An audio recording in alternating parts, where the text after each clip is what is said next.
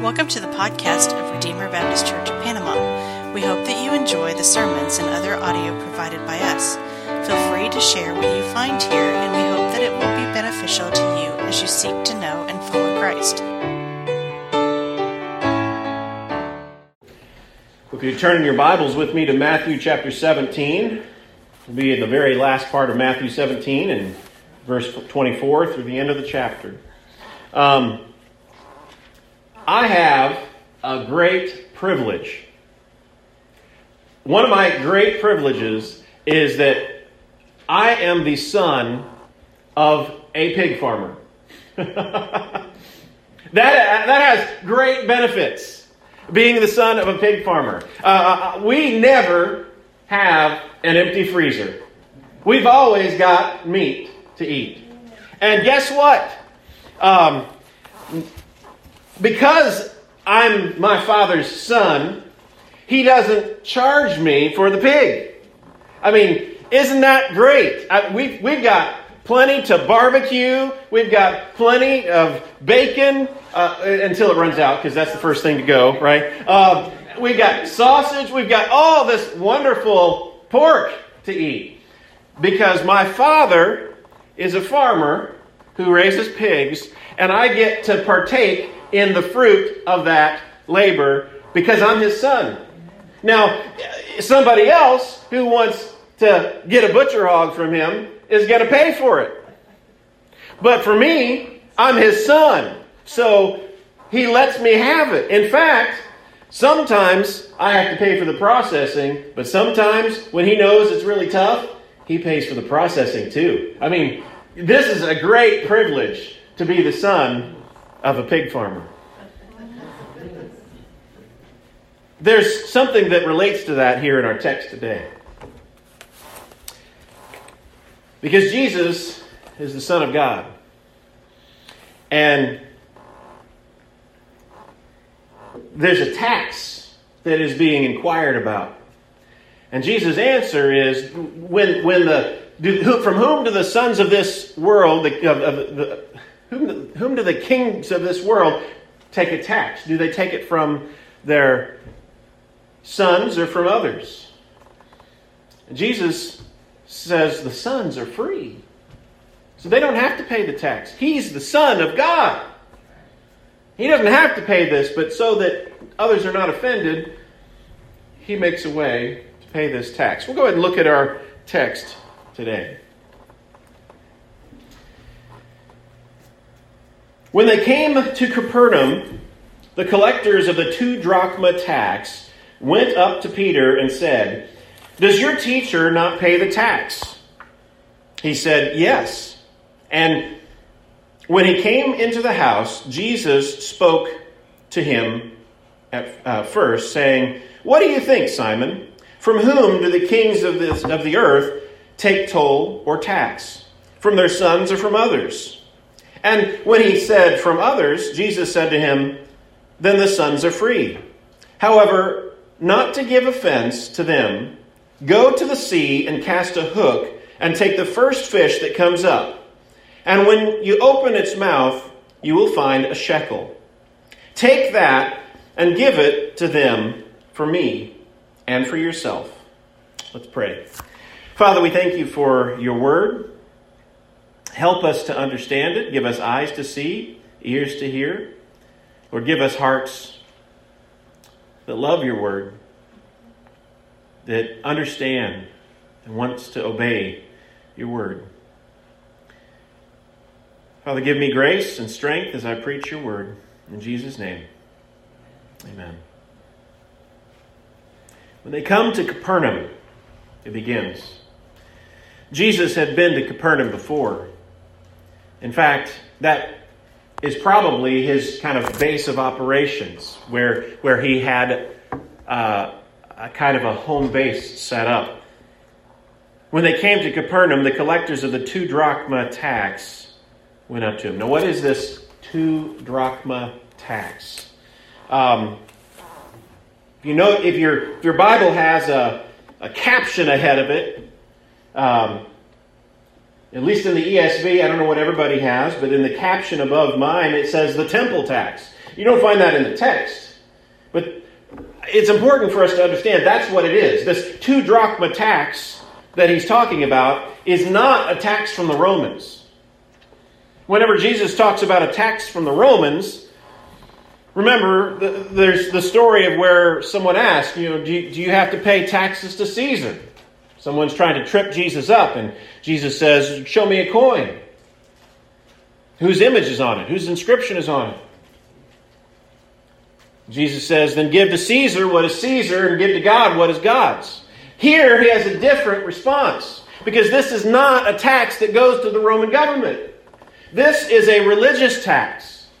This is part of the tithe that we read about in the Old Testament. This religious tax, this temple tax, was taken so that it would pay for the religious services of the temple. It would go to, to provide for the Levites, as it's mentioned in the text that Ron read from. It would go to pay for the priests. It would go even to pay for the salaries of rabbis. And Jesus, though he was not a trained rabbi, he was a great teacher. So that's why this collector comes and asks Peter, Does your teacher pay this two drachma tax? The, the, this tax collector, he sees Jesus, he's this great teacher, this famous teacher. He's wondering, is he going to pay this same tax? Because it, it, it goes to pay for the rabbis and the teachers and all the religious um, servants in the temple and everything like that. So is he going to pay this? Um, or the words that he says is, Does your teacher not pay the tax? And Peter says, Yes. I'm assuming that the grammar of this, it, it means Peter's saying, well, it, it's hard to tell here, isn't it? Because the, the, the, the word here, the, the sentence that the, the tax collector says, does he not pay the tax? And Peter says, yes. So I'm assuming he's saying he doesn't pay the tax, that Jesus is not paying this tax. Well, um, Peter comes into the house. He comes into the house. Now, what house is this? We might just think it's just some kind of generic house there. And maybe it is, but we know something about Capernaum.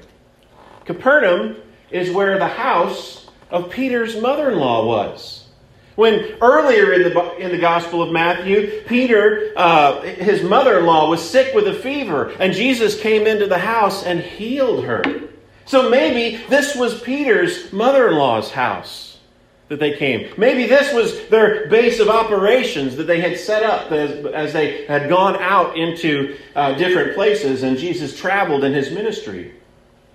So when Peter comes into the house, Jesus anticipates Peter. Says, when he came into the house, Jesus spoke first to him. And the, the word there in the Greek actually has this anticipating sense. He's, he's, he knows Peter's coming in and he's getting ready to ask him before Peter even says anything. He asks him first, What do you think, Simon?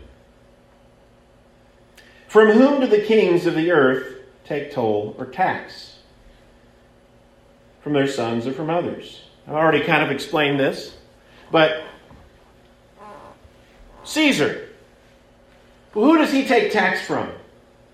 Is he going to tax his own children that live in the household with him?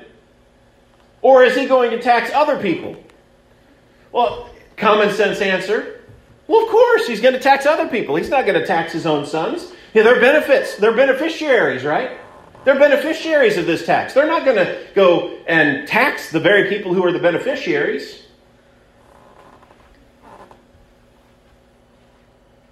And then when Peter gives the answer, he says, From others, Jesus says, then the sons are free.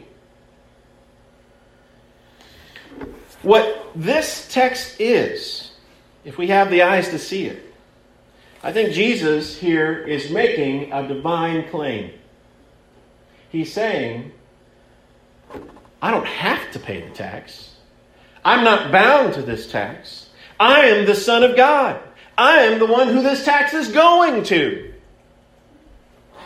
I'm the recipient, not the one who pays it, because he's the Son of God. Not only that, but we are sons and daughters as well, aren't we? John chapter 1 tells us To as many as received him, he gave the right to become children of God, be called sons of God. That's a little bit down the road, but think about this. This tax was an Old Testament regulation. Tithing was an Old Testament regulation.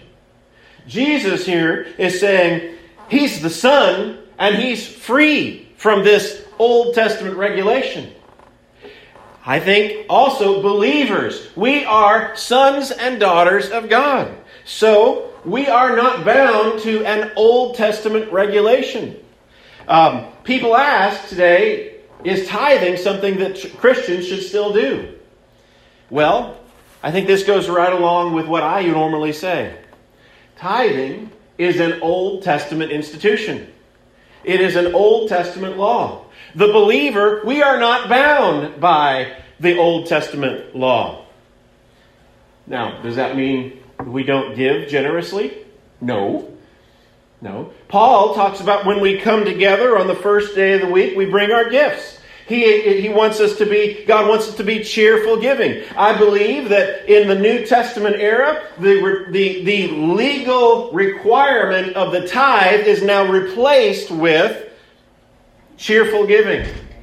We give cheerfully from the heart. We give sacrificially, but we don't have to sit there and you know figure out exactly what a tithe of our income would be. I now I practice it. I do practice it, but not because I feel that it is required, but because well, as some have said, if 10% was good enough for the Old Testament, for the Old Covenant, where people weren't even filled with the Spirit, then 10% ought to be a good place to start for believers. Enough about tithing. The point here, Jesus was making a claim. He is the Son of God. He is free from having to do that. And so, he tells Peter, so that we don't offend, he, doesn't want to give offense. So he tells Peter, go and go fishing. Peter's job, he's a fisherman. Now, Peter, normally when he would go fishing, what would he do? He would throw a net out.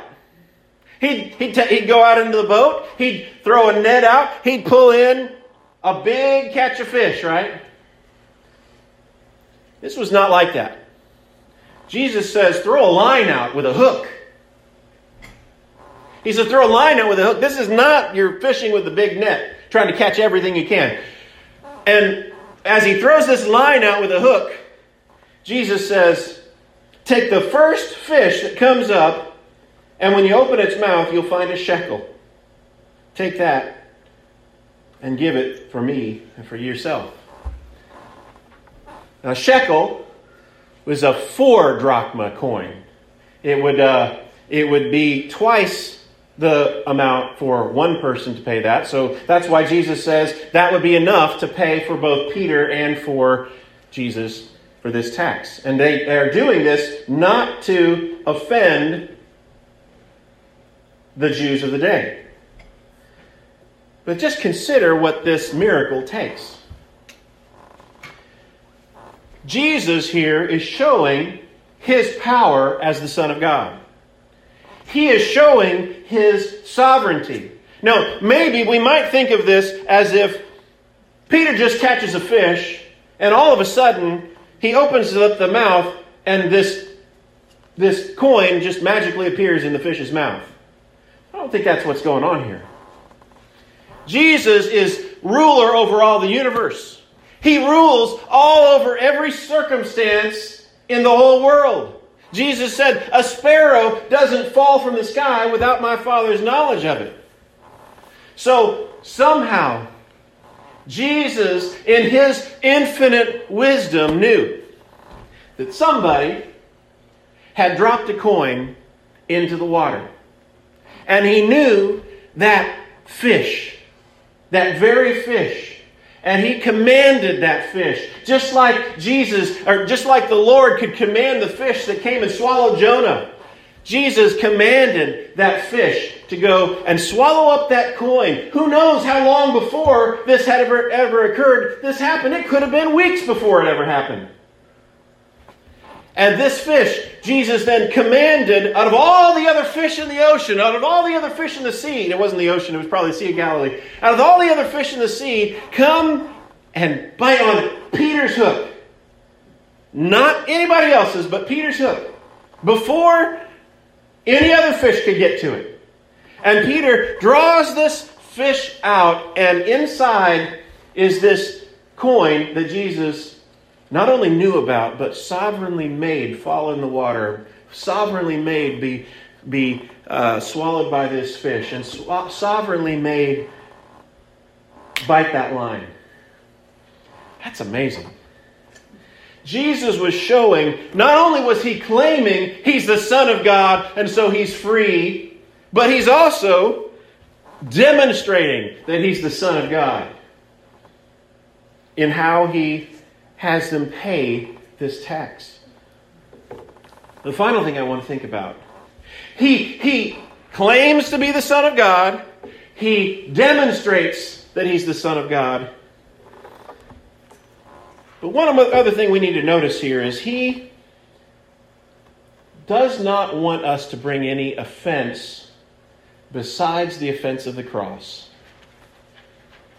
Now, the text before this the one we looked at last week said, verse, verse 22 As they were entering Galilee, Jesus said to them, The Son of Man is about to be delivered into the hands of men, and they will kill him and then be, and be raised, he'll be raised on the third day. They were greatly um, greatly distressed. The cross was an offense. Jesus was, as the, te- the, the New Testament tells us, the stone which the builders rejected. He was the stumbling stone which the religious leaders fell over. So Jesus was definitely an offense. But in this matter, Jesus did not want to bring offense. He, he was telling his disciples that, yes, the gospel will be offensive to man. Corinthians, 1 Corinthians tells us the gospel is foolishness to man, but it is the wisdom of God. It will be offensive to human beings. But whatever offense we put before men, it must be the cross of Christ. It must be the gospel. It cannot be other things. What do I mean by other things? Sometimes we get picky. We get nitpicky. We argue as church members over the smallest things sometimes. We bring an offense to those who look out or look in from outside the church and they think, I don't want to be a part of that. You guys call yourself Christians? You can't even get along? That's not the kind of offense that the gospel brings. The gospel is offensive enough. The fact that the gospel tells us we are sinners. We are sinners and we deserve hell. That is offensive enough. We don't have to bring more offense by the way we treat one another. By the way we maybe um, in certain contexts, some, sometimes a church might put a sign up saying, no food or drink inside the sanctuary. Okay? Now, I understand not everybody may have the same opinions here, but just imagine an unchurched person who's walking up to come into the church. They're a visitor, they've never been here before. Maybe they're an unbeliever and they're coming in and they see on the wall, as they first come in, a sign that says no food or drink, and they're coming with a coffee in their hand. And they think, I guess I better turn around and go back because I can't come in. Sometimes the things we do as church, as a church, can have a tendency to push people away. Let no offense be there except for the cross of Christ. The gospel is offensive enough. Or sometimes we can fall into legalistic rules. Legalistic rules. What do I mean by legalism? I think there's two things that define legalism. One, when one is trying to find acceptance before God based on our own work instead of the work of Christ. That's one form of legalism. And if all we preach is law, law, law, law, do this, do this, and we don't lift up the cross of Christ where we find forgiveness and grace, that's one form of legalism. Another form of legalism is when we expect people to follow rules that are not in the Bible. For instance, now I could get in trouble here, but I don't I think I'm safe in this room. I can get in trouble in some places. But for instance, what does the Bible teach about alcohol? Okay? Now, I believe that the Bible forbids drunkenness. The, the, Bible teaches us be filled with the Spirit, not drunk with wine. Okay? It tells us that. But we also have Jesus making wine at his first at his, his first miracle. And, and we see so much positive about that. Now, personally, maybe this is so that I don't offend. I am a teetotaler. I don't drink alcohol at all. I've never tasted the stuff myself. But I don't believe that is a requirement on every Christian. I think it's a wise thing to do for myself and for many others, but it is not a requirement on every Christian. What is a requirement on every Christian? That we are filled with the Spirit and not drunk with wine. That we avoid anything that, that would bring our minds into an altered state of consciousness. That is something we want to avoid. Another thing pants. now, we don't have to worry about that. We don't have to worry about that here, I don't believe. But there have been times in generations past when if a woman wore pants, no way. No way. That, that, was, that was scandalous if a woman would wear pants. No. Legalism, like I said, one way of legalism, it's when we are trying to find our acceptance before God in the things we do rather than on the basis of what Christ has done. But another form of legalism is when we expect other Christians to follow rules that are not in the Bible. And that is one way that we can bring offense. And we don't want to do that. The cross is offensive enough. Open our arms to this community. Make this the most welcoming place here in this town. Make this a place where everybody knows your name.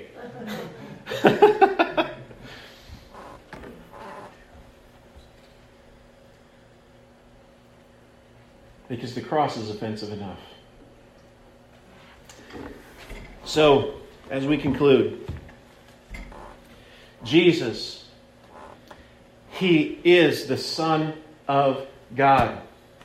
And as sons and daughters of God, we are free from Old Testament regulations, free to live in the light of the gospel as sons and daughters of the King, and Jesus demonstrated his power as the Son of God.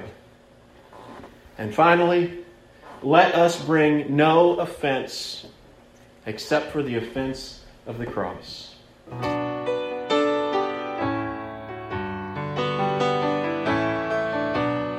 Thank you for listening to this message from Redeemer Baptist Church of Panama. For more information, please visit us at RedeemerBaptistPanama.com or you can like us on Facebook.